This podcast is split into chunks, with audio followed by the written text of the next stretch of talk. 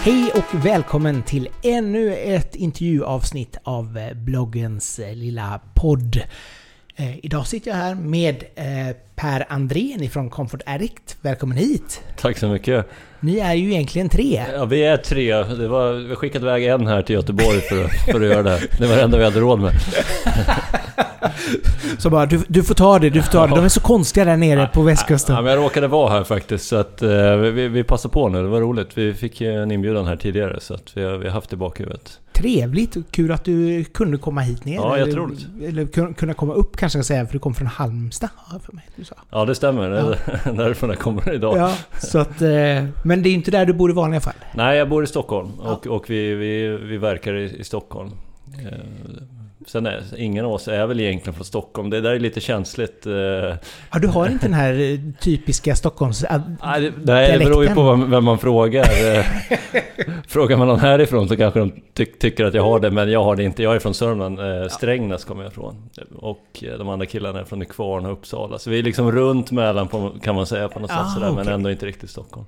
Så att, men eh, ja, när det skrev så mycket att ni var i Midsommarkransen och Ja, bodde där. Liksom. ja exakt. Jätte...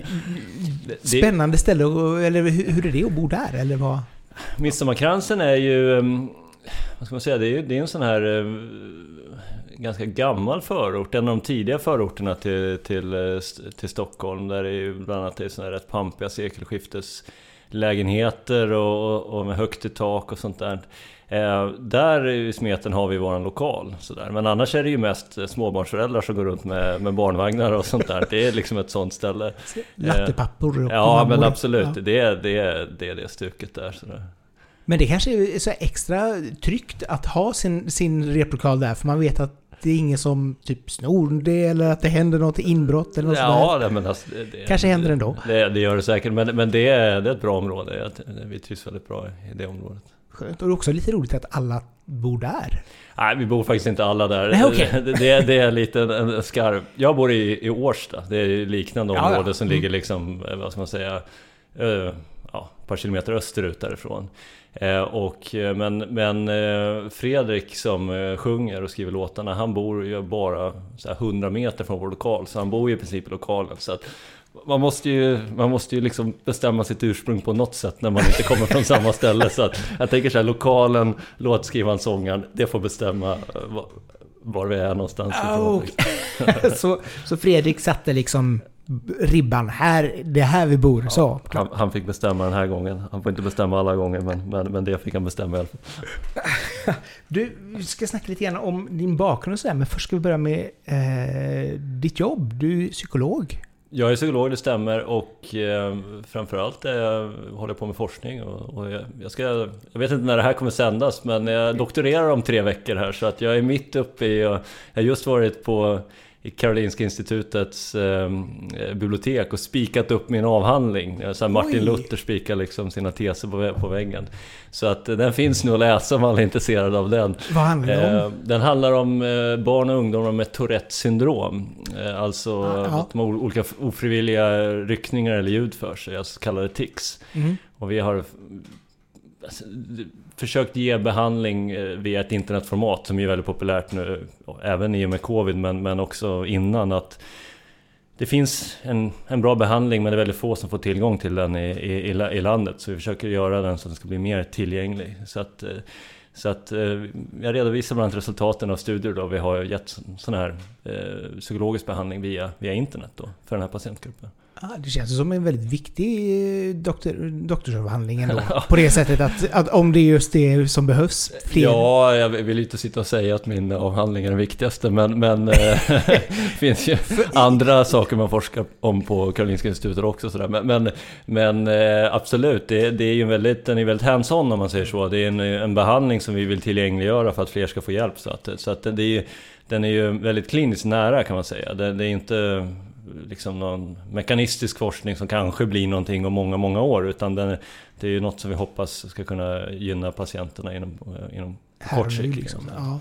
Exakt. För, för när man tänker på Tourettes så tänker man ju liksom väldigt mycket på det här att folk skriker svordomar liksom. Ja. Men det är kanske bara en liten del i... Alltså det, det finns sådana typer av tics där man, där man yttrar obscena ord eller gester och liknande. Men det, det, är, det är inte del av diagnoskriterierna och, och det, är inte så att man måste ha det då för att... Så det är långt från alla som har det. Men, men alltså, det kommer ju någonstans ifrån. Men det är lite av en överdriven bild i, i media och sånt där. Så, ja, nej, men man har ju sett många filmer där de har haft de här karaktärerna. Och, och det, det är ju lite roligt. Samtidigt så förstår man kanske att det är sällan det är så extremt. Nej, de allra, allra vanligaste ticsen som, som vi träffar på det är patienter som blinkar eller rycker i ansiktet eller hostar och harklar. Alltså ganska små eh, ryckningar och ljud för sig. Så, så det är ganska långt från den bilden man kanske ser i, i, i TV på det sättet. Spännande. Hur, hur kom du in på just psykologi? Jag började läsa psykologprogrammet i, i Uppsala ja, det är rätt många år sedan nu, men, men eh, ursprungligen var faktiskt att vi jag och sångaren Fredrik, vi bestämde oss för att vi skulle, eh, ja, vi skulle starta ett nytt band i Uppsala. Vi hade spelat tidigare i, i, i våran, där vi gick gymnasiet i Strängnäs. Så att vi, vi tänkte att vi skulle starta ett nytt band i Uppsala. Så att eh, det var egentligen musiken som styrde var jag hamnade snarare än att jag valde Eh, och varför blev det just det programmet då? Nej, jag vet inte riktigt. Det, det, eh, jag var väl ganska studieinriktad på gymnasiet så jag hade ju fina betyg och då hade man, kunde man ju välja eh, olika program. Och psykologprogrammet var i alla fall då ganska svårt att komma in på. Då tänkte jag så här att ja men, ja, men det där kan ju vara någonting och man får ju också en, eh, en, eh, en yrkeslegitimation och, och sådär. Så jag tänkte att det där är bra, bra säkerhet för framtiden. Så vi, vi har ju gjort lite tvärtom i det här bandet. Vi har ju liksom pluggat först och skaffat tryggheten först och sen kommer liksom, debutplattan kommer nu liksom 20 år senare ungefär. Så vi har, vi har liksom vänt på det där istället. Men, men det, det känns ju väldigt bra just nu kan jag säga. Ja men det måste väl vara bra. Då har ni liksom ändå så här fast inkomst. Ni är inte de som behöver liksom så här ut och jobba på McDonalds Nej. för att få få råd till studietid liksom. Ja, jag skojar nog lite där att, att vi, inte, vi bara hade råd att skicka en till Göteborg. Vi hade säkert haft råd att skicka alla tre. Men, men det är klart, det är väldigt dyrt med musik idag överlag och man ska göra allting själv och sådär. Så att eh, det är ju... Det är, ja, samtidigt har ju många grejer blivit billigare också att spela in och hela den biten. Men, men, men eh, har man eh, ambitioner så, så är det klart att det kostar också. Ja, och sen är det väl också det som jag kan tänka mig är dyrt för er del är väl tid. Alltså om man har ett heltidsjobb, man ska liksom göra det här som en hobby och se hur det kan växa. Ja, så är, så är det absolut. Och, och det, är, det är delvis inspelningstid. Nu kom ju nästan den här pandemin ganska lägligt för oss. Vi var mitt uppe i inspelningsarbetet av vårt album och gjorde att vi kunde vara rätt mycket lokalen ostört under ganska lång tid och göra klart den skivan. Så att jag tror faktiskt att den blev klar långt tidigare än vad det hade blivit annars. Och vi var, var ändå inte i någon period där vi var ute och spelade live just då eller något liknande. Så att det, det passade oss faktiskt väldigt bra på, på något sätt. Eh, eh, men, men det är klart att man skulle alltid vilja ha mer tid att hålla på med musik, så är det. Ja, det kan jag tänka mig, för det är ju så vansinnigt kul. Ja. Jag kan tänka mig just så här att, att verkligen jobba med det också blir ännu roligare liksom. Att jobba fram låtar och så vidare. Så är det och eh, vi har haft väldigt roligt att spela, spela in de här låtarna nu som vi har på gång. Så att, eh, ja, vi ser väldigt mycket fram emot att få ut de här nu en i taget. Det ja. blir ju lite mycket en i taget som det är nu för tiden. Jo, men, eh, så Spotify men, är gjort så. Eh, men tids nog så till hösten här så har vi ju planerat att bara hela skivan ska komma. Jag tänkte vi ska berätta, prata lite mer om, om albumet uh, lite senare, men jag tänker vi kan börja med din musikaliska resa. När, när ställde du dig framför spegeln i pojkrummet och ja, nu ska jag bli gitarrist? Ja, men det gjorde jag ganska tidigt. Det, finns det bilder på också. Jag vet att det första jag... Min mor, mormor och morfar gav oss en uh, freestyle när vi var... Ja, jag, var, det var jag och brorsan fick det och jag var väl då runt fem år gammal eller någonting. Eh, och då vet jag att de två första kassettbanden som jag fick till det var ett med Jerry Williams. Det var live på Börsen med Jerry Williams när han hade haft sin krogshow. Och så var det eh, någon sån där engelsk platta med Thomas Ledin. När han hade, hade ah, sin, ja. för han försökte ju slå internationellt där på med det här, han var ju på Stickan Anderssons bolag och Polar och det här och så försökte de göra honom till en stjärna. Så det var någon av de plattorna som inte riktigt slog där på engelska vet jag. Eh, så de där satt jag och lyssnade på och sådär. Så det, det, är väl det första minnet jag har av att, att ändå liksom fokuserat lyssnat på något i liksom albumformatet. Men det var ju på kassett då. Kul! Ja. En, en liten pinsam sak var när jag bodde ett år i USA och så skulle jag köpa mig en ny freestyle för jag, min gamla hade gått sönder. Och jag bara åh jag skulle vilja ha en, en, en ja, freestyle säger jag då. Och de bara vad är det? det tog jättelång tid innan jag fattade att jaha det heter Walkman här. Walkman. Det är liksom så här varumärket som allting heter. ja, ja, men det finns ju lite sådana där exempel där man har hittat på sådana där äh, utländska begrepp. Man, man tror att det är på engelska men men det är inte riktigt det. Nej, nej, absolut inte det fallet. Där åkte du dit. men när, när började du spela gitarren och när började du komma in på, på riktigt? Liksom, jag började spela gitarr i liksom, kommunala musikskolan, vad kan det vara, 9-10 år, men det blev liksom ingenting av det där. Det var här, då skulle man sitta så här, det var i spansk gitarr till att börja med, nylonsträngad gitarr. Och sen, nu kan jag inte visa riktigt för det här är podcast, men man skulle sitta med liksom ena benet upp liksom på en pall. Ja, just det. Liksom. Så skulle man spela någon slags flamenco-grej. Och jag hade då tittat på eh, MTV Unplugged med Roxette. Och då, då satt ju Per Gessle, han satt ju med gitarren liksom så här nere. Det var ju ja, så jag ville spela. Jag ville ju liksom inte sitta med foten upp sådär. Jag fattade ingenting. Och sen var det väl... Ja, men det var ju, man skulle väl börja från början med noter och jag tyckte väl inte riktigt att de kände in vad det egentligen var man ville spela. Eh, idag är det, finns ju Youtube och man kan spela precis det man vill och man kan nästan bara lära sig det nästan själv och sådär. Så det blev inget riktigt av det. Men sen är ju kanske 15-årsåldern eller någonting så började, då började man spela i band istället. Och då, utan att hoppa över här och lära sig spela, man bara började spela. Så det var ju lite det där punkiga istället. Att bara att man, eh, och då, då träffade jag Fredrik då som sjunger. Och han, var, han var trummis på den tiden och han hade ju faktiskt gått hela den vägen och lärt sig spela trummor bra. Så att eh, han kunde spela och alla vi andra hängde på hans komp då. Ah. Eh, så att han har väl alltid legat några steg före sådär. Eh, men eh, ja, vi fann varandra där på något sätt. Sådär. Kul! Nej, för, för jag känner att det som var svårt just de här eh, musikskola-grejerna, det var noter. Och det var ju helt omöjligt att fatta det när man var liten och bara säga okej, okay, det var ett helt nytt språk liksom. Det var väl kanske det som var, var det som tog musten ur att faktiskt jobba med musik för att man inte fattade de här noterna. Ja, det kan ha varit så. Hade man fått lära sig några enkla ackord och, och liksom till någon låt som jag gillade då. Mm om det var Jerry Williams live på börsen eller vad jag ville spela. Eh, då, då hade jag kanske kommit igång. Sen kanske man ändå hade behövt lära sig den vägen ändå om man ska gå igenom musikskolan. Men jag kom ju inte ens igång på något sätt. Och jag minns att, att jag rörde ju inte ens den där gitarren under hela veckan. Så den, den låg väl i min pappas bil eller någonting. Och, så den kom ju vara helt kall då när den kom in liksom till, till där. Och, och han var ju den här gitarrläraren jag vet inte om det var en skröna, men han, jag tror att han hette Sträng i efternamn. Men, men det kan ha varit en skröna. Men, men eh, han, han började ju märka, den var ju så otroligt ostämd, så han förstod att den här har ju den har inte blivit rörd liksom. På, på, den har ju bara legat i helt fel klimat i en hel vecka i en bil. Så, eh, så att det blev liksom inget riktigt av det där. Men det kom sen när du blev, fem, när du blev 15 år. Ja, typ. exakt. Då började det. Vad, vad var ert första band? Eh, första bandet hette... Eh, Eh, det var ju när de här... Eh, det hette We Suck. alltså det var jag tror det stavades W-E-E-S-U-Q.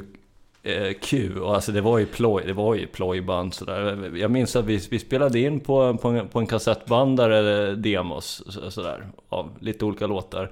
Och då på den tiden så fanns det då på vårt gymnasieskola en MP3-mapp Eh, alltså skolan hade, det var när man laddade ner MP3 och lyssnade på Winamp, så skolan hade en Så då, då smög vi in våra låtar där. Så, och då gick det någon typ av spellista i, i, i datasalen, där, där folk satt och jobb, liksom skrev på sina uppsatser eller vad de gjorde. Eller, eller surfa eller någonting och sånt där. Och då kom våra låtar ibland och ibland folk liksom Vad är det här? Liksom, stäng av liksom. eh, Ja, de låtarna finns väl någonstans där. Eh, men eh, ja, det var, det var vad vi kallar oss ett tag där. Det var, det var väl någon slags tragglande. Man måste ju börja någonstans tänker jag. jag. Jag läste någon intervju i Hymn att eh, när, man, eh, när den kom upp, det var 2019 och då måste det ha varit runt 2010 som just Comfort Addicts bildades. Ja, det stämmer nog något sånt. Tiden går. Ja. Men, men, eh, det namnet har nog hängt med ungefär sedan dess, det stämmer. Vad, jag förstår så var det en, en, en större grupp från början, eller hur många? Ja, vi, precis. Och, och jag tror vi, vi har väl varit som mest fem personer och sen har det växlat en del medlemmar. Eh, men sen runt 2010 så har i alla fall eh, Fredrik Norlind då som sjunger, skriver låtar, Rickard Borg som spelar gitarr och jag Per då som spelar gitarr. Vi har varit en stomme då. Ehm, jag tror att vi bara... I och med att man inte har tjänat några stora pengar på det här så har det varit svårt att hålla upp ihop en större grupp där alla ska vilja dra åt samma håll. Ehm, och det har väl bara känts med tiden lättare ju färre man blir. Men också lite med den digitala utvecklingen. Man kan programmera mer grejer, man kan kanske vara mer en inspelande akt också som kanske inte behöver också med liksom sociala medier och andra sätt att, att visa att man finns Eh, så kanske man inte nödvändigtvis behöver vara ute och spela varje helg heller. Utan, men där runt 2010 och sånt där, det var ju, var ju, vi repade ju bara för att spela live, det var det enda vi höll på med. Eh, nu är det ett helt annat upplägg där man kan stänga in sin studio ett år och, och, och slipa på detaljer som man sen eh, liksom ska försöka få ut, liksom. få ut och på olika sätt. Sådär. Så att det har ju verkligen ändrats. Och, och, men det är ju Delvis kanske för att vi har blivit äldre men också för att förstås hela musikbranschen ändras ju hela tiden och, och går ju mer åt det hållet. Det är inte så mycket band överlag sådär som jag tycker eh, Det är mycket duos och, och solartister Solartist, överlag ja. liksom. Sådär. Jo men så är det ju och samtidigt också så, så blir det väl, är du fyra, fem personer, då har du helt plötsligt så många viljor. Och framförallt så har du att ja men Kalle har skaffat flickvän och så ska ja. greja med det och, och, Stina ska plugga i någon annan stad och så vidare. Alltså det är så många faktorer som kan hända i en grupp som gör att man kanske inte kan finnas för evigt. Jag, jag tror att det har ju förstås varit... Det är, särskilt, det, det, det, är lättare att ha samma ambitioner om man tjänar pengar på det så att det blir mer som ett yrke. Om det är, om det är mer av en hobbybaserat och man hela tiden strävar efter att komma till nästa steg och sånt där, då, då har det varit lättare ju färre man är skulle jag säga. Mm.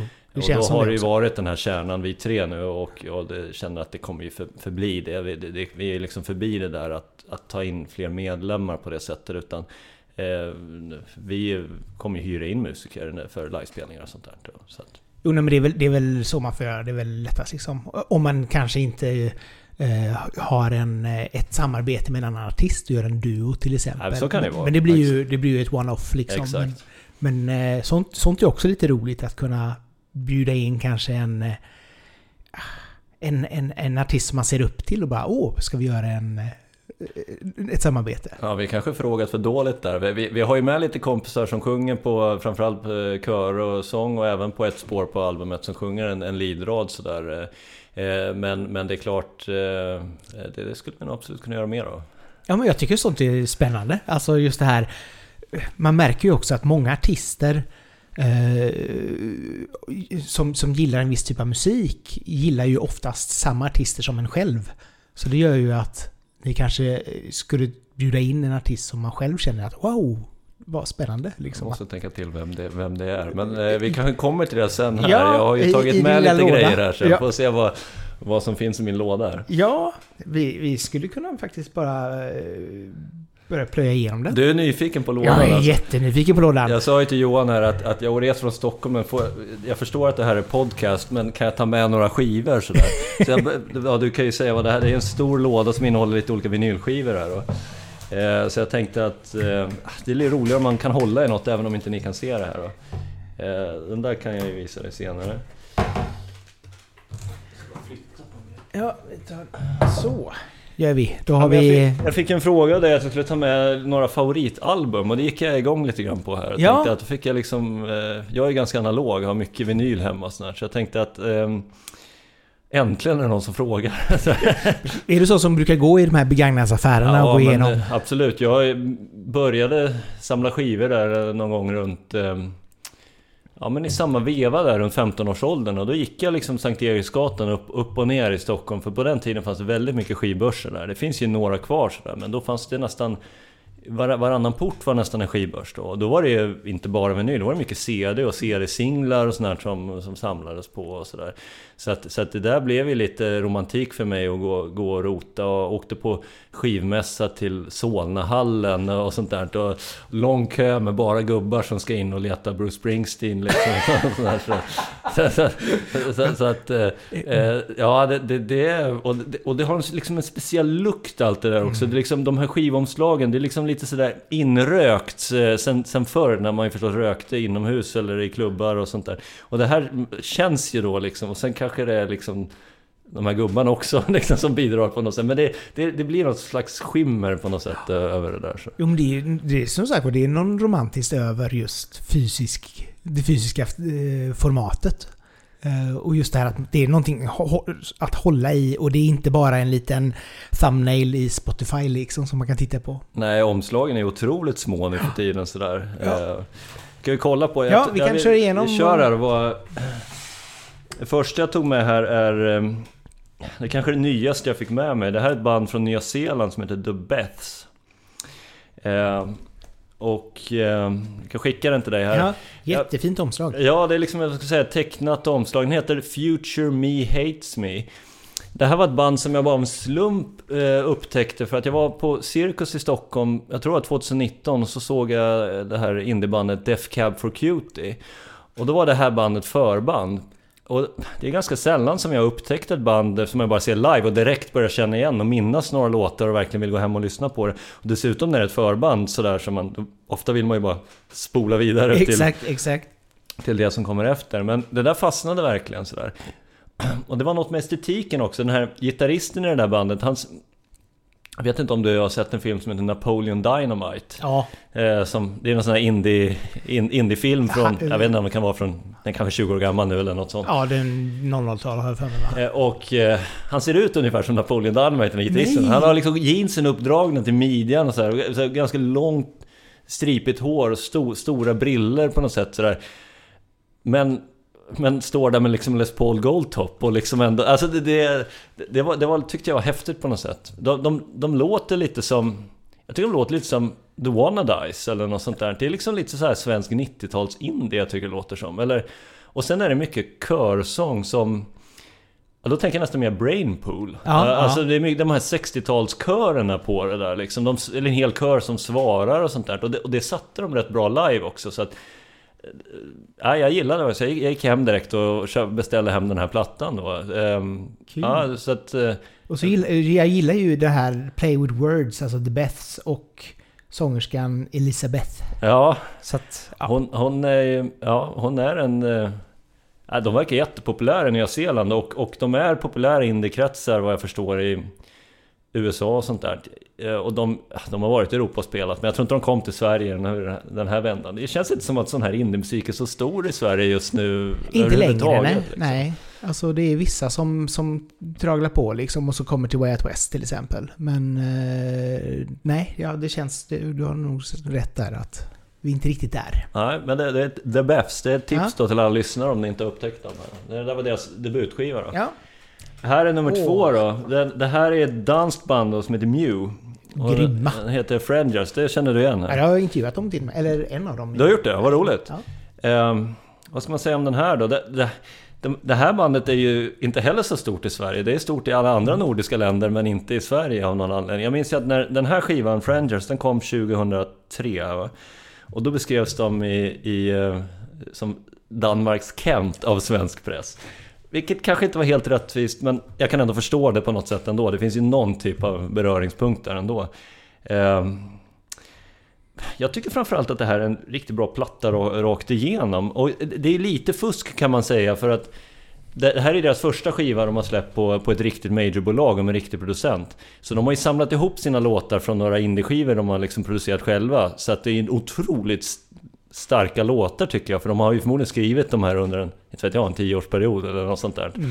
Och liksom verkligen, här kommer nu debutskivan sådär. Så att jag tycker att det är det är väl det som jag tycker är lite roligt med album överlag, att, att när jag börjar tänka på ett bra album, då, då får det inte finnas så mycket fillers. Det, det räcker liksom inte, det kan inte vara fem jättestarka låtar och fem helt värdelösa låtar, utan då tycker jag nästan det är bättre med tio låtar som är 75% men ändå hänger ihop på något sätt. Liksom. Jag vill inte ha det där fillerserna mitt i. Och jag tycker den här, men den här tycker jag har både och. Den, har både, den är stark rakt igenom tycker jag. Jag såg dem i, på Pustvik. Och sen var de ju även förband till Coldplay när de var på Ullevi. Har de, har de spelat på Ullevi? Ja. Det var mer än jag visste. Faktiskt. Men det var de förband. Så att Det var så- jag. Men, jätte, jättebra. Du gillar den? verkligen. Ja, vad roligt. Och en av dem har ju faktiskt jobbat med Ken, en i Kent. Eh, Ja, basisten har nog gjort Ja, det lite grann. Så det exakt. finns ju kopplingar. Så Ja. att det kanske inte, kanske inte var helt fel ute. Men, men det här var ju runt när Kent var som allra störst. Ja, så då, då liksom allt som kommer. Så, och det här var väl Danmarks största motsvarande band då. Då kallar man det eh, Ja. Danmarks Kent då. Eh, men vi kan ju ta nästa skiva. Då kommer vi till Sveriges Kent då istället. Som trots allt är Som Kent. trots allt är Kent. Eh, och... Eh, och den tog jag med här. Jag har valt då, då är det så, Kent är ett band som all, alla i Camfereric gillar, det kan vi säga. Men vi hade ju inte valt samma skiva för att, för att Kent har ju, deras sound spänner ju ganska vitt. Och eh, de andra två hade ju inte valt den här, jag har valt Isola, deras tredje skiva här. Ah, okej. Eh, Vilka och- skulle de andra välja? Ja, jag Tror tror, att Rickard hade nog valt någon av de syntigare skivorna. Jag tror han, han gillar röd till exempel. Ah, ja. ja. Ehm, och Fredrik... ah, Det vet jag inte riktigt, men, men han upptäckte ju Kent till Hagnesta Hill-skivan när den kom så där vet jag. Att han låg hemma och lyssnade på den här Visslaren till Mm. exempel, som var en sån där lång utdragen och avslutarlåt sådär. Så att han kanske hade valt den, men, men jag, jag vågar inte säga säkert. Men, men jag valde den här, Isola. Jag tycker att jag tycker även här är en väldigt snygg helhet. Jag gillar hela den här estetiken, det här gula liksom. Det är ganska molliga låtar. Jag tycker de har mognat i soundet jämfört med skivan innan som var ganska skramlig och sådär. Och mycket sådär diskpedal av och på. Här är det liksom... Och sen, det är något med hur han sjunger också på den här skivan. Det är liksom... Det är nästan inga konsonanter med när han sjunger. Jag läste någonstans att, att det var så att proppa proppade in Vicks blå eller någonting, liksom så här, hela kinden på en Vicks blå. Och att, och att deras producent då inte var från Sverige och liksom inte... Han visste ändå inte vad han sjöng, så han brydde sig bara om, om, om eh, sången som ett instrument snarare än att texten var viktig. Så att det är väldigt så här glidigt på något sätt sådär. Ehm, ja, jag, jag gillar det på något sätt. Jag gillar exempel den här låten, jag tror ingen annan har det som sin favorit, men jag gillar Oprofessionell. ja Tycker jag är en jättesnygg låt. Jag gillar till och med den engelska versionen. Det är väl ännu färre som, som skulle säga att de gillar. Men den tycker jag också är bra. Ehm, och sen, ja... Sen har vi, har ju, vi har ju försökt i våran platta nu att göra en sån här avslutad låt. Vi vill ju ha en låt som är sju, sju minuter lång. Liksom. Ja, ja. Som den här på Mew-skivan här. Eller, eller det här är ju 747 då på den här Kent-skivan. Så det, det är klart att man inspireras lite av, av man vill ju ha sin avslutare också då sådär. Ja, och sen, alltså lite grann som du var inne på det här med, med just Jocke Bergs röst, att han, det- var så skrikigt i de två första plattorna på något sätt. Och sen hittade han liksom någon form av röstläge som, som han har kört med sen dess. Ja, fast jag tycker han har ändrat lite på de sista plattorna. Jag tyckte det var nästan lite mycket så här snabb sång på de här sista skivan som kom. Jag ska inte kalla det rap, för det är det inte, men om du förstår lite vad jag menar, att han liksom så här kommer inte ihåg vad låten vad hette riktigt där, men, men det var väldigt mycket, mycket rabblande av text kan man Ja. säga. Här är det ju, kan vara den här livräddaren, det finns väl bara, det är så här åtta textrader och sen är Ja. det bara instrumentalt. Men de här nya låtarna är otroligt mycket text och det är liksom mer politik och det är annat, så, så att de har ju verkligen utvecklats över tiden. Så. Ja, ja, absolut, absolut. Men just, men som du var inne på det här, att det var en så stor skillnad mellan... eh, Ja, det var verkligen innan och Isola. Jag tycker det är jättestor skillnad faktiskt. Och det håller jag med om. Liksom att det, är, man, det är verkligen ett band som har utvecklat sig. Och sen tycker jag ju också att nästa steg då med Hangsta Hill, att det har blivit mer syntigt. Och Ja. hela den biten har ju tilltalat att de har blivit mer och mer Depeche. Ja, det är väl deras stora idoler. Så att, så att eh, ja, varför inte vara som sina idoler? Nej men exakt. Svenskt, ett svenskt Depeche, det behövs Ja. varje dag. Även Ja. om de vill släppa någon skiva på engelska så kan Ja. vi förlåta dem för det. Vad tror du? Kommer det bli någon comeback eller? Jag tror nog det. Kommer det bli som Glenmark Eriksson Strömstedt sen åker runt liksom? Skandinavien. Nej men jag kan tänka... Jag kan tänka mig att de säkert får en sån... En stor check. Att göra en spelning typ. Jag tror inte de kommer ställa sig i studion igen och göra en grej. Men jag tror att de kan göra en sån här one-off. De får så en miljard att ABBA ska spela på Ja, millennieskiftet eller något. Ja men liksom någonting sånt där liksom. Att, de, att de, de, de får en stor summa pengar för att göra någonting. Jag tror inte de är så jätteintresserade av att egentligen köra eh, turnéer eller spela in någonting igen. Men just det här... Ja, Alltså vä välgörenhet eller whatever liksom. Ja, men jag har en teori att de andra bandmedlemmarna är det, men Jocke Berg inte är det. Och att de andra killarna snart inte kommer ha någonting att göra och liksom längtar efter att komma ut igen. Men Jocke sitter liksom i... Jag vet inte, i den här dokumentären som var när de la ner, då var det så här, Jocke han gick ner i någon källare och låste upp någon hänglås och sen stängde han in sig i sin studio och började skriva låt. Det var liksom väldigt billigt också att han liksom bara, han vill inte vara nära omvärlden på något sätt. Men, men det har inte hänt så mycket med Jocke Berg ändå? Alltså han har skrivit några låtar och sådär, men det har inte till andra. Men det, det, känns inte som att han har liksom så här... Man trodde nästan att han skulle släppa typ en soloplatta eller någonting. Ja okej, okay. nej jag trodde nog mer att han skulle satsa på det här låtskrivandet. Nu har inte jag riktigt koll exakt hur det har gått för dem, men jag tror att det har gått rätt bra med hans låtskrivande. Jag tror han är ganska nöjd. Han är en rätt skygg person sådär. Ja, jo men alltså, alltså det räcker ju att hans namn står med och så har han ju liksom x antal ja. lyssningar av sig själv. Men det är just det att det känns som att han... Det, det, det, det har inte synts så mycket som jag hade trott att det skulle ha gjort. Nej, jag vet inte. Han, jag minns att jag sett honom en gång på, på ett... Eh, Stockholm där vid Kungsholmen någonstans inne på en konditori när han skulle köpa säl, äh, semlor på äh, fettisdagen. Han såg ju verkligen ut som en rockstar. Det var ju så här sk skinnjacka och boots liksom och sånt där mitt när han går och köper semlor liksom. Det tyckte jag ändå var lite... Jag tyckte ändå det var det är bra liksom på något sätt. Ja, men det... att, han, att han liksom bär upp det där även, även när han ska gå och köpa semlor liksom. riktiga rockstjärnor äter semlor, ja, så kan man säga. exakt. efter Kent så ja, har vi Kent, en eh, annan favoritgrupp ser jag. Ja, du känner igen den här också. Ja, det här är ju då Muse. Eh, den här skivan heter Absolution. Eh, den, den är ju... Den är från 2003 också va? Man märker vilken tid jag har varit ja. mest aktiv och lyssnat på musik här. Lyssnat på ny musik. Um, det här är ju en stor tudelare i bandet kan man säga, Muse. Det här är ju sångaren Fredriks stora favoritband och det kanske hörs ibland också på hur han sjunger ibland sådär. Eh, Rickard gillar dem inte alls. Oj! Nej, gillar... för, för mycket? Eller för... Ja, ja, lite kanske för teatralt skulle ja. jag gissa och sådär. Jag är väl någonstans där mittemellan och då valde jag också den här skivan som är lite mittemellan kan man säga. För det här är ju inte, inte någon av deras första men det är ju inte någon av dem som var kanske mest populär på senare år heller sådär. Eh, jag tycker att den här skivan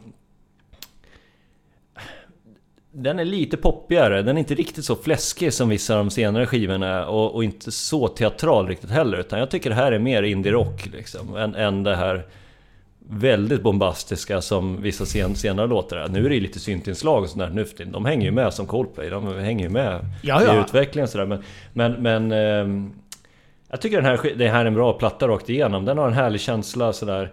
Eh, sen kanske jag tröttnar lite. Den här handlar ju lite om domedagen sådär. Det känns som alla deras skivor handlar lite om domedagen. Och, och, och, så att någonstans där kanske jag, det räcker för mig sådär. Men, men den här, Absolution, tog jag med för, för, lite för att eh,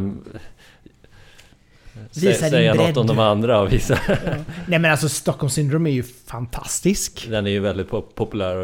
Eh, ja. Hysteria är populär bland folk som ska lära sig köra bas. Det är någon slags basriff ah, i början så, här. så är det sådana ja. bas-tabs man laddar ner som man ska försöka följa. Och Butterflying Hurricanes är också riktigt bra. Alltså det är, alltså det är det som är så roligt. De gör, har gjort så otroligt mycket bra låtar.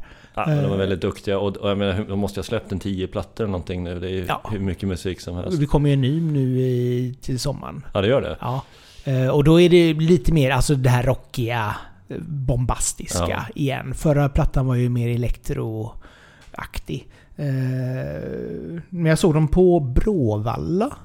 Var det. Eh, också så här hysteriskt kul konsert. För det är också så här lika mycket over the top live som det är i studion liksom. Ja, jag, jag, jag, har sett dem i Globen någon gång och det var en otrolig show. Matt Bellamy, han är ju lite den så här sista arena gitarrhjälten på ja, något men sätt. Lite sådär. så. För det, för det känns inte som att det kommer så mycket nya gitarrhjältar sådär, men han försöker ändå bära upp den grejen på något sätt sådär. Han är en häftig figur och han är ju så... Ja, han sjunger ju på ett väldigt konstigt sätt och otroligt mycket vibrato, otroligt högt överlag mm. liksom sådär. Eh, och eh, gnälligt. Och, och, och sen spelar han ju otroligt piano också emellanåt så att han är en otrolig musiker. Ja, men det är liksom så här, det, det, det, är så mycket opera över det någonstans. Alltså det är så här väldigt wagnerianskt och väldigt mycket liksom så här stora gester och som du säger liksom hans gitarrspel och hans, hans röst framförallt liksom. Så att äh, det är upplevelse. Alltså jag vet ju att många recensenter hatar dem bara för att de är så otroligt anala. Men jag tycker verkligen det är jätteroligt. Jag minns att de fick någon sån här överkryssad geting eller något sånt där. Det här var då runt den här tiden i, i någon av, av någon av de här rockrecensenterna, Expressen, på den tiden recensenterna i Aftonbladet och Expressen var kungar och sådär. Mm. Och, eh, men sen tycker jag väl ändå att de har liksom och sen att de i början blir kallade mycket Radiohead-kopia och sånt där. Men jag tycker de har ju absolut gjort sin egen grej sen sådär. Så att det är inget snack. De, de är, har ju... Ja, det är ett häftigt koncept tycker jag. Ja, nu, nu har du ju ändå haft två stycken Radiohead-kopior efter varandra Efter varandra? Ja. Då ska man fråga vad tycker jag om Radiohead? Nej, jag är inget stort fan av Radiohead alls. Alltså, jag fattar, fattar inte det riktigt. Nej, jag, inte ens OK Computer? Liksom. Nej, jag har lyssnat på den plattan men det fastnar inte riktigt Nej. sådär. Så att, eh, det, det är ju det här liksom, så här, det är inte alltid att det, är, det går i rakt stigande led på något sätt Nej. från sina idoler. Utan någonstans så är det ju så här, det idolerna tog... De har förstås inspirerats men någonstans så är det ju... Eh, eh, ja, Nej men någonstans så, så, så bryts det av på ja. något sätt. Sådär. Du, du accepterar dem, du behöver inte gilla dem. Så kan man säga. okay. Eller du to tolererar dem också. Ja, jag tr tror att jag kan för dåligt om Radiohead sådär. Jag vågar faktiskt inte knappt säga det här. Det känns väldigt okreddigt att säga det. Men vi kan gå över till något ja, ännu mer okreddigare här istället. Oh. Den sista jag har i min låda. Jag tog med någonting som kanske eh, säger mer om mig egentligen och, och, och min okreddighet. Det här, är ju, det här är ju ett band som jag har lyssnat... Jag har ju redan nämnt det här bandet innan och jag har ju lyssnat på dem sedan jag var sju år och sånt där. Så det här är ju det som jag har haft med mig hela tiden. Jag har valt en, ett album med Roxette här. Och Roxette är ju kanske mer kända som att släppa starka singlar och sånt där än något visst album. Det var, det var inte så lätt för mig att hit, välja vilket album jag skulle ta sådär. Men jag valde till slut den här skivan lite som en outsider bara för, för, att jag tänkte att det kunde vara intressantare att prata om. Och det är eh, en skiva som heter Have a Nice Day. Som är från 1999.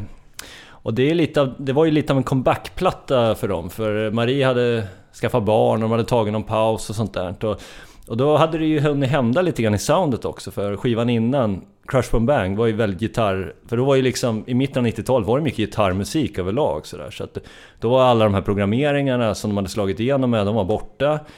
Eh, och sådär, det var mycket gitarrfokus. Men här har de börjat smyga in igen och då är det lite sådär eurodisco syntar som börjar blandas. Då är det liksom powerpop möter någon typ av eurodisco på något sätt. Eh, och, jättedyra stråkar, för det är det på jättemånga låtar de, på den här tiden hade de ju helt obegränsad budget när de spelade in. Så de åkte ju till, jag tror de åkte till Marbella och spelade in det här och hängde i Spanien i, i ett par månader och sådär. Och hyrde in stråkkvartetter och allt möjligt vad man, vad man behövde för att spela in en platta på den tiden. Sådär. Eh, men jag tycker den är riktigt stark. Det är, det, det är en härlig blandning av, eh, av eh, av liksom det organiska och det elektroniska tycker jag. Ja, sen fick de ju en jättehit med Stars. Stars var en stor hit ja. och Wish I Could Fly var en, var en stor hit. Ja. Eh, den här plattan lider lite av det här CD-fenomenet. Att, att, eh, att när... Det känns som många skivor runt mitten av 90-talet och sent 90-tal lider lite av att man kunde få in så många låtar på plattan. För när det var vinylformatet då hade man kanske bara 40 minuter. Då var det liksom, då får man in 10 låtar eller någonting. Det är många plattor från den här tiden där man har tryckt in nästan 15 låtar och man känner efteråt så här, ja, det hade nog, vi pratar här med helheten och plattan, så har ju den här plattan har ju inte helheten. Jag skulle nog ha plockat bort en två, tre, fyra låtar så hade det blivit en väldigt mycket bättre helhet.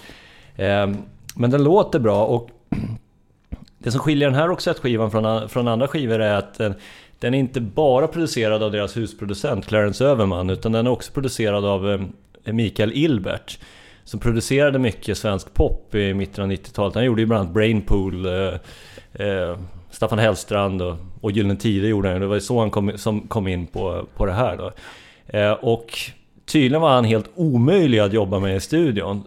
Ing, så att eh, framförallt Marie gillade honom inte alls. Så att han gjorde det var jättekonfliktfylld inspelning och de gjorde inget mer tillsammans än Michael Ilbert. Men jag, han har fått väldigt lite cred, men jag tror att det är han som har gjort att den låter så crisp den här skivan.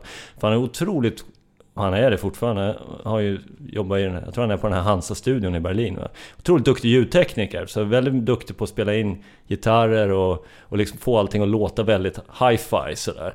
Eh, så att jag vill ändå slå ett slag för Mikael Ilbert här. Jag vet, han är lite bortglömd men, men eh, jag gillar, gillar hans produktioner. Kul! Ja, nej, men alltså jag kom, vi var ju, jag jobbade i skivaffär när den släpptes. Så att vi var på någon sån här förhandslyssning faktiskt här på eh, Eriksberg, eh, Hotell 11. Jaha, så spännande. Fick, fick vi gå in en liten, liten, litet bås, typ. En liten sån här mini-teateraktig grej. Eh, och, och, så fick vi sitta i sköna stolar och eh, lyssna igenom och äta lite snittar. Uh, och så var det någon sån här videohälsning från Marie och Per. Uh, så det var lite roligt. Uh, Vad minns de första intrycket? Eller hur kändes det här när det kom liksom? Jag har för mig, jag har ju alltid gillat Dr. Roxette eh, jättemycket och tyckte väl att det lät väldigt bra. Sen är det ju alltså det här att lyssna på ett platta från början till slut. Alltså som sagt det, det kan bli lite mastigt. Det är en lång platta också. Den ja. är ju 14-15 låtar lång. Ja, så. så. att jag kommer ihåg att det kanske att man efter ett tag blev lite grann så här gäspig. Men väldigt, väldigt roligt ändå att ha varit där liksom. Och sen är det kul också att, för det kändes som att det var den här perioden där Eh, per Gessle började arbeta väldigt mycket med Anton Corbijn, eh, fotografen. Absolut, han har ju gjort två videos till den här. Ja. Och om den här plattan var dyr att spela in så var nog de videorna Jag vet inte vad han tar i gage för att göra musikvideo men, men uh, han gjorde ju Stars-videon och uh, Salvation-videon gjorde han. Ja. Vet inte om de är så snygga, de är rätt udda sådär. Ja, men roliga men, när hon går omkring i sin brudklänning ja, i vattnet. Alltså jättekul. Simmar i, i, vattnet där någonstans i Stockholm. Och någon ankor som sjung, sjunger den här barnkören i Stars.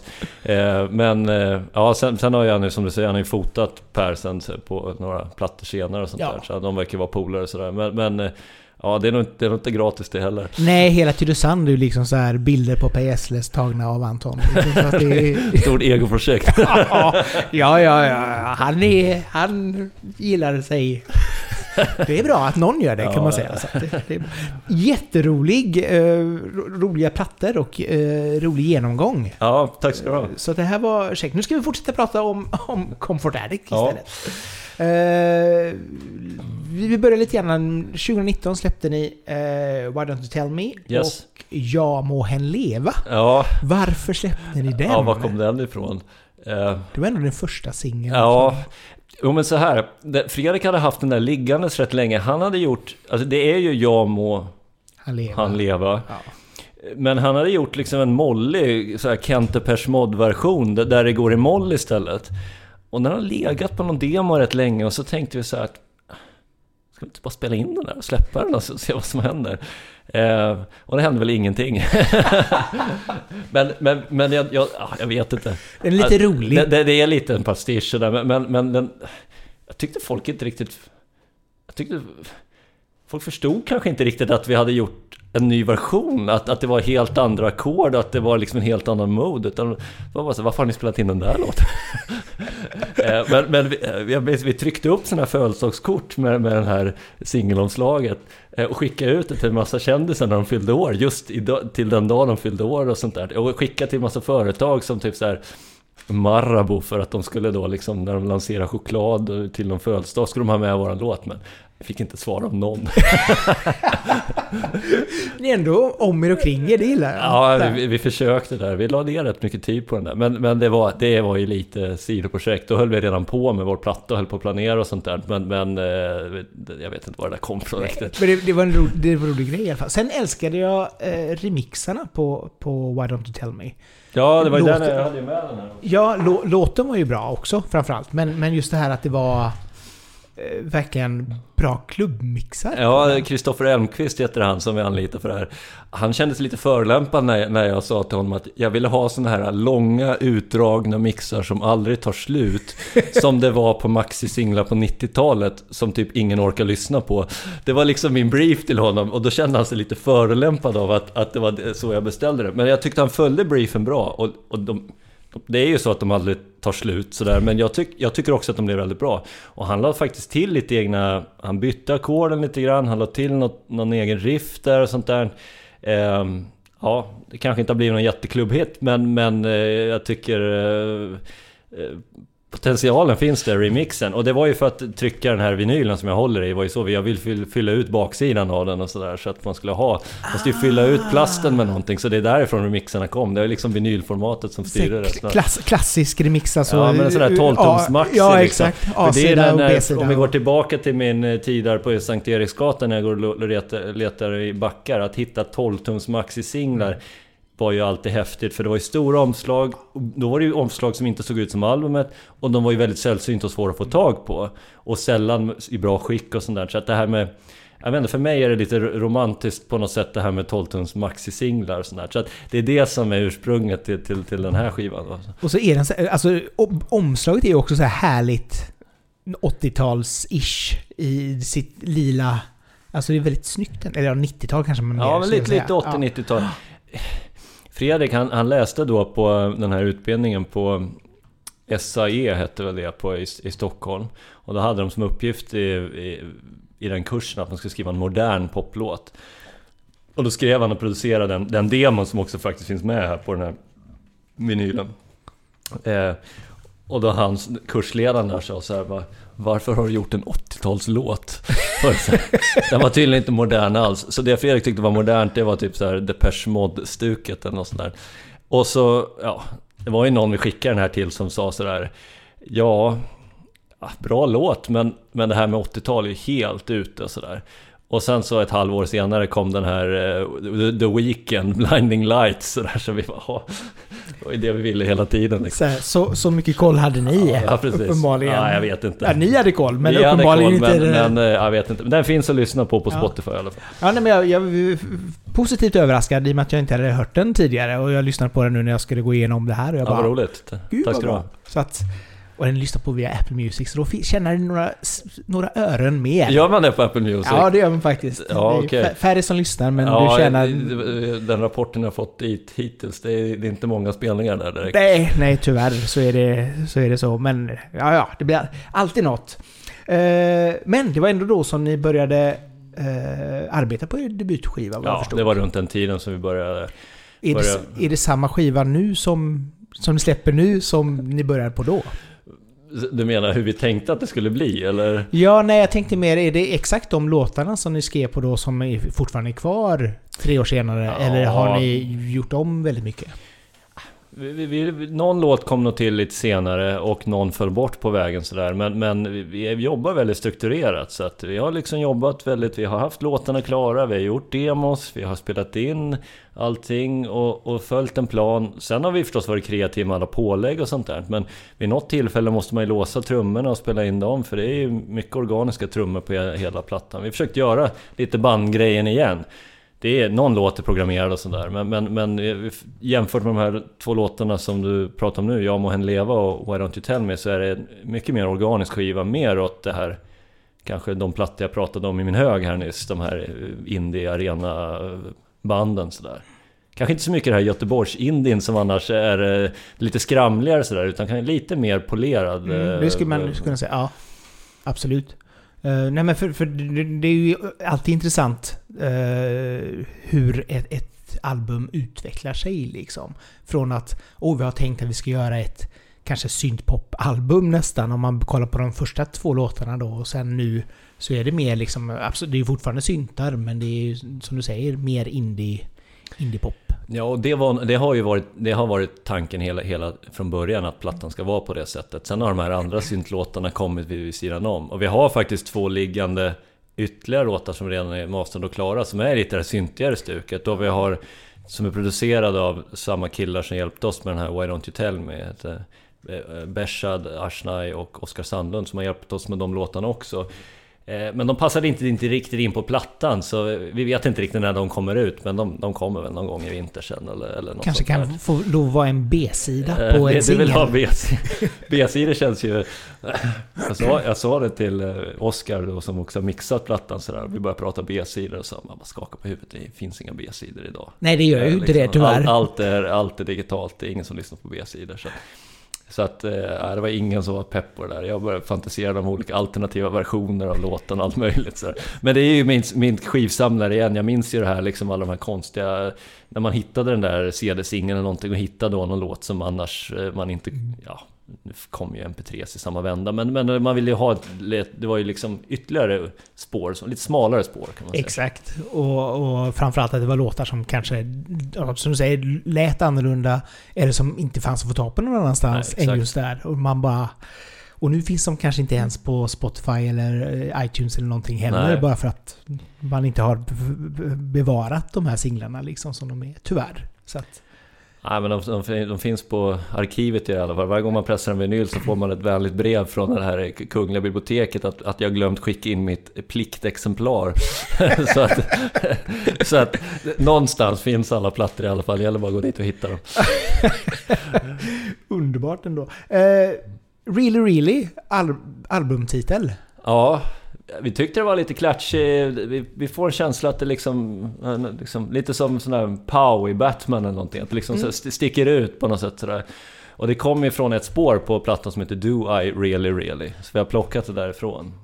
Och mm, kanske att det är nästa singel eller någon singel, vi har inte riktigt bestämt men det, det, det, är, en, det är en av en av de senare låtarna som kom till och som, eh, som vi gillar mycket. Så att den, den kommer ju tids nog. Jag fick lite så här Roxette Per Gessle vibbar av titeln. Du fick det? Okay. Ja, så att... Jag har smugit in det utan att berätta för de andra. Nej men det, känd, det kändes som en sån det är en sån lysande albumtitel. Ja, du gillar liksom. den? Ja, tack. Ja, ja, jag tycker det är assnyggt. Det är väldigt så här, popkulturellt. Ja. Uh, sen är ju frågan om man ska ha really utropstecken, really utropstecken, eller om man ska ha really, really utropstecken. Vad är det vi har? Vi har really, really utropstecken ja. tror jag det Ja, det där var en diskussion också. Skulle det vara, skulle det vara två... Det är så roligt. Man hinner diskutera mycket under en sån här albumprocess. Vi har haft exakt den diskussionen. Hur många utropstecken ska det vara? Men det är klart, det ska vara rätt. Så. Ja, nej, vad, vad tycker du då? Jag skulle säga really utropstecken, really Oj då. utropstecken. Ja, då har vi pressat fel kan jag säga. Skivorna är just nu i tullen på, eh, på Arlanda så att det går inte att ändra. Nej, ja, ja. Det låtsas vi som det inte har hänt. Men det hade varit väldigt snyggt. Estetiskt väldigt snyggt. Eh, men är det du som har jobbat för att det ska vara just ett en, ett LP-format liksom på... Då? Ja, det har väl vi alla varit intresserade av men, men det är klart att eh, det är min skivsamlarådra som det kommer från och, och, och jag försökt tänka då att det ska vara en öppningslåt på varje sida, det ska vara lite en avslutningslåt på varje sida och sen ska man vända sådär. Även om det bara blir att man pressar ett par hundra ex och att de flesta ändå lyssnar på Spotify det är någon typ av popromantik i det där som, man, som jag har med mig i alla fall. Så Och när man väl det här att spela in ett debutalbum, att ändå ha gjort det någon gång, ett helt album, det är klart att det är lite ett bokslut på något sätt också. Och, och eh, det är klart att då går man ju lös på alla, alla popreferenser och, och sånt där. Ta dem och ha en långt avslutad låt och, och sånt där. Det, när vi väl gör vår platta så ska ju förstås alla de boxarna tickas. Ja, jag förstår det. Alltså, och, och framförallt det här man kan visa upp den och bara säga att det här det här har vi gjort. Det, har du någon låt som du har som sån här extra kärleksbarn? Eller är... På plattan? Ja. Eh, ja, jag gillar mycket Do I Really Really som, nu ska vi se, det är spår eh, två tror jag, eller är det tre? Ja. Eh, och eh, jag gillar även spår ett, A Joyful Man heter den. Det är lite, det är lite discolåt. Vi har, vi lagt in, det är lite så här växelbas. Mm. Och eh, det är lite så indiepop möter ABBA på något sätt. Eh, eh, som vi försökte göra. Eh, så den ser jag fram emot att få ut sen också. Den kommer väl också här. Jag menar alla kommer ju på plattan. Men ja. det är möjligt att den, den, kan komma för sig själv också. Något, något ramlar ner ja. som, som... Och sen måste man ju alltid ha den här ändå det här starka album, albumspåret eh, som inte kan bli en singel. Men som ändå är så här stark och man älskar. Och så är man lite grann så här, varför blir den aldrig singel? Och bara, för att den inte ska vara det. Ja, men så kan det vara. Jag menar, om vi går tillbaka höger, jag minns att Roxette-fansen var otroligt besvikna på att Crush On You inte blev en singel på den här Have A Nice Day. De trodde jättemycket på den, men det blev aldrig det. Men det har blivit en jättestor fanfavorit istället. Så att, Eh, så kan det absolut vara med låtar att, att tajmingen var bara inte rätt eller något sånt där. Ofta är det nog, förr i tiden var det nog skivbolagspersoner som bestämde vilka låtar som skulle vara singlar. Nu får man ju kanske bestämma det själv istället. Ja, nu känns det som alla låtar är en singel. Alla, just det, alla, ut, alla. Allt ska ut. Det finns, det finns, just det, det finns inga album kvar. Eller På både gott och ont, ja, men, det, precis, men det är klart, släpper man en låt i taget tio gånger då är, det, då är det ett album till slut. Men det är också typ en playlist till slut. Så att, så att det är liksom... Jag tycker väl kanske när väl albumet ska komma så ska det ju vara några fler nya låtar så att inte man har hört allt innan. Liksom, sådär. Nej, det får inte bli så att ja, jag har släppt åtta singlar och nu släpps ett album och så är det nio låtar kanske på det. Det blir lite, Det, det är lite tar ju fattigt. lite nyhetsvärdet kanske i, i just albumet. Men jag, jag förstår, det är väl kanske det. Vi är ju kanske inte de smartaste heller när det kommer till hur man ska lägga upp det. Sådär. Nej, men samtidigt så här, det, det, det, jag tycker det är fint ändå att ni är en sån, att ni, ni värnar om albumformatet. Även om jag själv är hopplös på att lyssna på album, tyvärr. Och jag försöker liksom så här när man är ute och går eller så här, lyssnar på det. Men jag sätter mig sällan hemma och lyssnar på ett album, tyvärr. Men jag hade ju velat, för jag tycker det är så charmigt när man... Eller det blir så extremt bra när du lyssnar på eh, tio låtar i raken liksom. Och, och man hittar sina favoriter och man hittar nyanser i det och ser en helhet i det man har gjort. Jag är väl tyvärr likadan. Alltså, det, är- det, är- man hånar ju nästan artister när man hittar en låt som man gillar och så lägger man in den i sin playlist så kollar man inte vilka andra låtar som ligger på plattan också. Och så går man i fem år och bara lyssnar på en låt av den artisten. Och man inte har...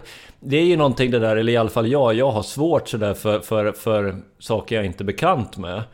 Eh, och då blir det som att jag... När jag väl hittar en låt jag gillar, då lyssnar jag på den otroligt många gånger. Och det kan vara gamla låtar jag hittar. Jag hittade ganska nyligen en låt av Richard Mark som heter Hazard. Så här Du skulle säkert känna igen den om du inte vet vilken den är redan. Eh, och ja, då lyssnade jag på den så här 50 gånger den veckan. Liksom, eller sånt här. Den bara gick om och om igen. Eh, och folk runt omkring mig blir jätteless liksom för, för på det där. Men, men, eh, men sen gick jag ju liksom inte in och kollade. Jag har inte lyssnat på någon annan låt på den plattan efter det liksom. Så, ja, tyvärr är jag väl likadan själv då. Så vi får, vi får väl se vilka nå ut. Men vi vi har försökt tänka lite kring det där. Vi har spelat in lite videomaterial och vi har liksom vi spelar in material för Youtube där vi sitter och snackar om alla låtar och sånt där. Och då har vi faktiskt spelat in på alla låtar på plattan och inte bara singlarna. Så att vi ska kunna pytsa ut och försöka få upp lite intresse även för det där spåret som annars blir bortglömt. Ja, ja, när jag såg att eh, nu eh, kommer ju Kiss and Cuddle eh, om någon vecka.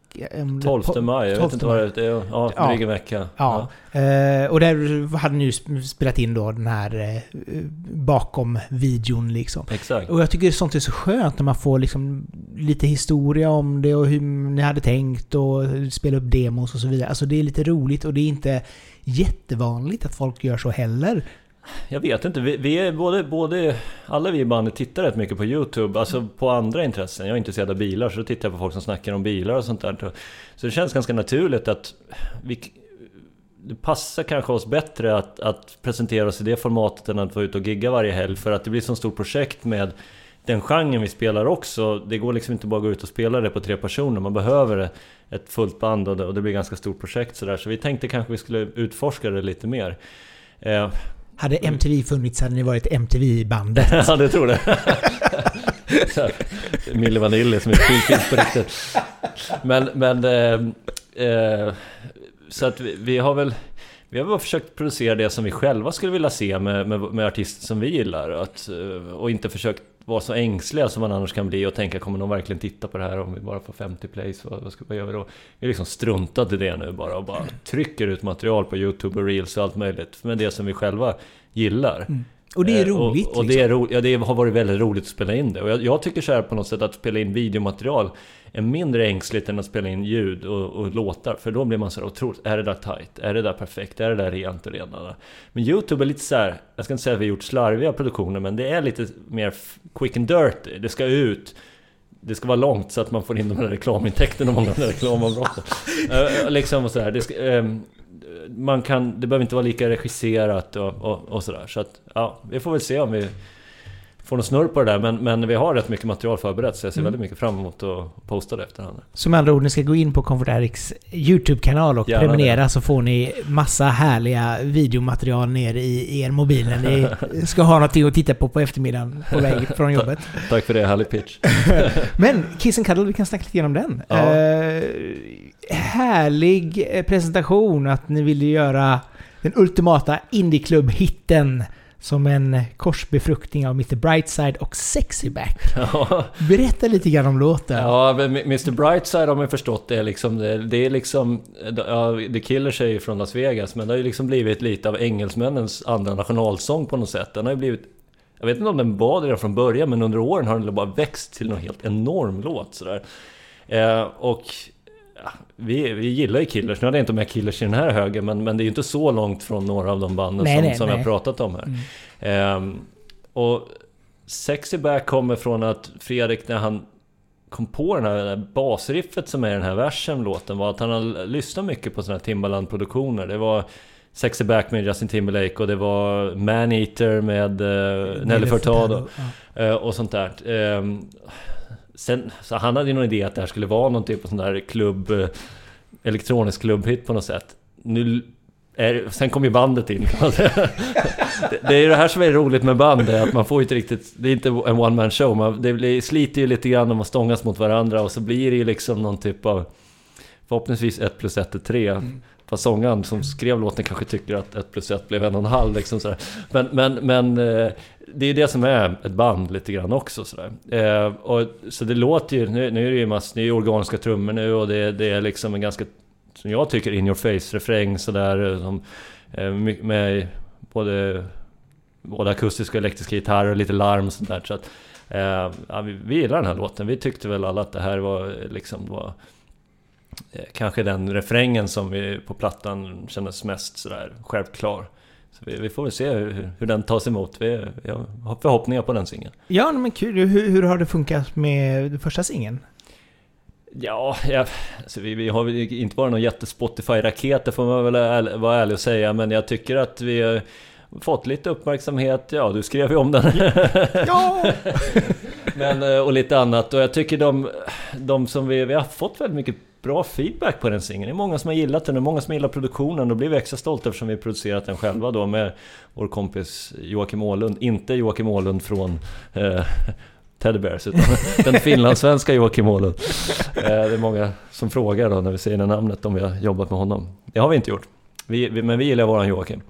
Eh, nej men jag tycker vi har fått bra respons på låten. Sen eh, hur knäcker man eh, Spotify-koden och kommer in på rätt playlist? Det är väl det vi jobbar på med nu. Men det är liksom en plan att jobba med hela plattan. Det blir liksom lite för varje gång och, och med alla sociala medier och kanaler och så vidare. Vi hoppas väl att det blir lite rullning på det här ju, ju, ju mer vi, vi gör. Man får väl säga också att, eh, jag menar, går man in på vår profil nu, det finns ju bara en tre låtar att lyssna på. Så det är inte så att man kan bli totalt förälskad i oss riktigt hell, än heller. Man måste ju ha lite backkatalog också sådär. Så. Ja, och sen, sen är det ju egentligen två låtar. För Jag må leva kanske inte är det. Du, du räknar inte den som en låt? Det kanske inte är det som är representativ för det. Den är lite rolig men det kanske inte riktigt så här så. Men eh, absolut, sen när ni väl får ett album så har ni ju liksom Ja, men så, 12 låtar. Ja men så är det ju och vi har fler, som, som jag sa, två singlar till i bagaget. Så att, ja, vi, vi, vi är... Som sagt, jag tror med åren man blir lite mindre ängslig också. Ja. Nu handlar det mer bara om att ha kul, få ut mycket låtar, försöka få så många som möjligt att lyssna på dem. Förhoppningsvis spela lite live eh, till när plattan kommer och... Jag menar, absolut en release-spelning och spela igenom hela plattan. Men gärna li- lite till på det liksom, när vi väl har repat ihop det och hittat några bra eh, musiker att spela med som fy- fyller ut. Vi behöver ju trummor och bas för att Mm. fy- fylla ut. Vi håller på att repa nu eh, inför en liten smygspelning sådär men, men eh, bara för att vi ska öva. öva och damma av lite grann sådär för vi har ju ändå hängt i studion rätt länge så det är lite, lite nervöst sådär så man hänger på sitt instrument och inte kan liksom såhär midi-programmera alltid så det är bara så jaha ska jag spela tight själv nu eller liksom så Samtidigt är det har ju varit liksom så här två år av pandemi så det är ju ingen som vet hur man står på en scen längre. Alla bara så här, det känns väldigt ovant men, men nu, vi... ehm, Ja men jag tycker nu är vi inne på... Vi har kommit ett par rep in och sånt där och det känns som att det börjar lossna lite grann så att eh, det är kul. Kul att spela. Vi har ju också haft en period här under, under pandemin då vi har nördat ner oss totalt på gear. Eh, som man kanske kan göra när man inte har så mycket annat att göra. Så Rickard, Rickard har ju blivit någon sån där total gitarreffekts och... Eh, eh, vad ska man säga, gitarrnörd överlag. Så han har ju nu lyckats, vilket är, jag inte, fattar ingenting av de där grejerna, men han har liksom lyckats midi-programmera allting så att han behöver inte ens trycka på några pedaler längre utan, det är bara liksom, de vet var han är i låten och så byter de av sig själv så han står där bara och spelar sådär. Medan jag får liksom hoppa runt och försöka sparka, trycka på dem och sådär. Eh, som tur är så har trycker, jag har inte så mycket olika ljud, det är han som håller på med alla de här häftiga grejerna. Så det passar väl honom lite mer. Men, men, eh, så att vi har ändå hållit på med instrument på det sättet, men, men eh, vi ska väl bara repa ihop det nu då. och få liksom en, en helhet och Exakt. framförallt få det att bli tight och Ja, så är det när man väl ska upp. Men då blir det också med, med som sagt var, hyra in lite Ja, musiker. vi, har, vi har två killar nu på, på gång som, som ska hjälpa oss nu för den här smygspelningen. Så vi får se om det blir samma killar i hösten eller, eller Ja. vad det blir. Spännande! Det ska bli väldigt spännande att se hur, hur det utvecklar sig med, eh, med albumet. Jag som sagt var... Den har ju liksom... Det känns som att ni har låtarna och det känns som att ni har konceptet eh, för det hela. Så det ska bli väldigt kul att se hur, hur det tas emot. Ja, vad roligt. Tack så mycket. Det är jättekul att höra. Ja, så att eh, det är väldigt spännande. Och, ja, kul att du var här Per! Ja, stort tack för att jag fick komma. Jätteroligt att vara här i Göteborg och ja, Ja. Njuta får av... vara hemma i ditt vardagsrum och allting. Ja, nj, njuta av vädret i Vår-Göteborg. Det är, det är ju ändå härifrån som Valborg-låten kommer ifrån. Har jag hört. Ja, du har det. Så att, till er som lyssnat, hoppas ni har haft det lika trevligt. Dela gärna podden och avsnittet så att fler hör det och upptäcker den. Och prenumerera så får ni nästa avsnitt direkt ner i er mobil. Men från Göteborg så säger jag Per, tack och hej! Tack Hejdå! och hej.